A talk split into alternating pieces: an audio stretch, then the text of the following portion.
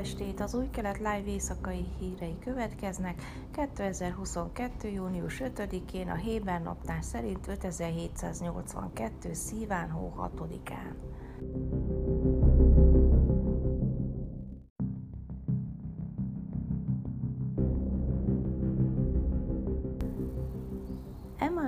Macron francia elnök szombaton telefonon beszélt a palesztin hatóság elnökével Mahmoud Abbasszal, aggodalmát fejezve ki a közelmúltban megnövekedett erőszak miatt a térségben, valamint az Al Jazeera újságírója Shirin Abu Akleh halála ügyében folytatott nyomozás lezárására szólított.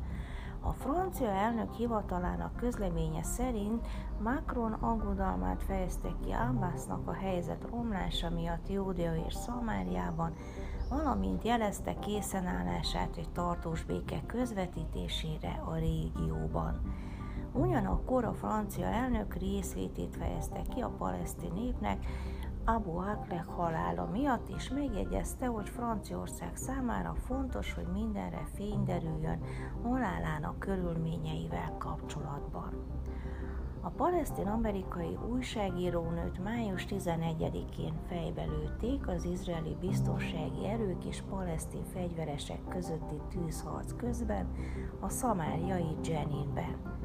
A palesztin hatóság két hete befejezte az ügyben végzett vizsgálatot, és bejelentette, miszerint nyomozói megállapították, hogy a riportert szándékosan vették célba az izraeli csapatok.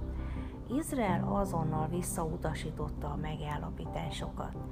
Az izraeli hadsereg továbbra is nyomoz a gyilkosság ügyében, de azt állítja, hogy nem valószínű, hogy végleges következtetésre juthat a golyó nélkül, amelyet a palesztinok nem hajlandóak átadni palesztin elnökkel történt beszélgetés közben a francia elnök elítélte az izraeli telepes politika folytatását, és emlékeztette Abbas Franciaország megingathatatlan elkötelezettségére a palesztinok törvényes jogainak tiszteletben tartása mellett áll a közleményben.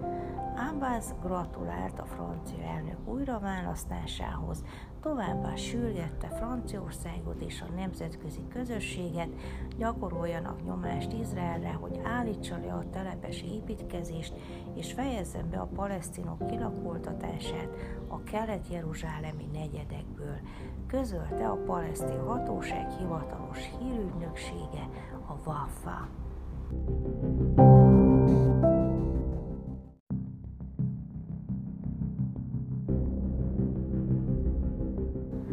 Vasárnap délelőtt a libanoni határon a Ramim hátság területén lévő enklávéban tevékenykedő izraeli katonák kénytelenek voltak a levegőbe lőni azt követően, hogy a helyszínre érkező libanoni erők átlépték a nemzetközileg elismert kék vonalat, jelentette a Ynet hírportál. A lövöldözés után a libanoniak meghátráltak, és az izraeli erők tevékenysége folytatódott. A libanoni média felvételeket tett közzé a katonákról művelet közben.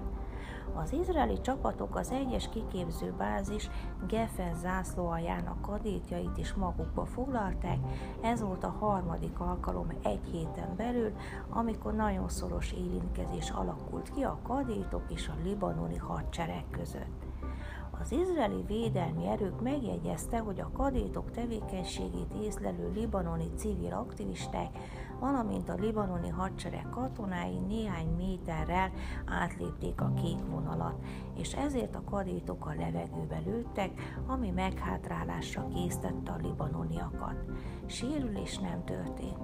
Az elmúlt évek jelentős biztonsági incidensei, például a Hezbollah terrorszervezet alagútjainak feltárására és megsemmisítésére irányuló északi pajzs hadművelet során hasonló eseteket dokumentáltak. Idén az izraeli védelmi erők engedélyezte a tiszti iskola zászlóalja gyalogos kadétjainak, hogy ne csak Júdeában és Szamáriában, mint korábban, hanem a libanoni határon is műveleti tevékenységet folytathassanak. Ezért ebben a hónapban a zászlóaj összes kadétja nagyszabású hadműveleti küldetést hajt végre a galileai hadosztályban. A hadsereg döntése szerint a kadétokat ki kell képezni a harci eljárás minden szakaszára, a küldetés végrehajtására és az azt követő kihallgatásra is.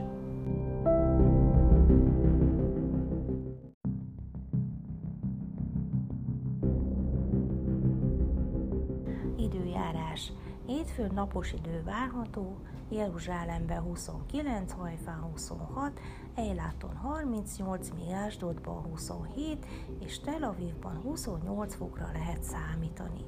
Ezek voltak az új kelet live hírei vasárnap. thank you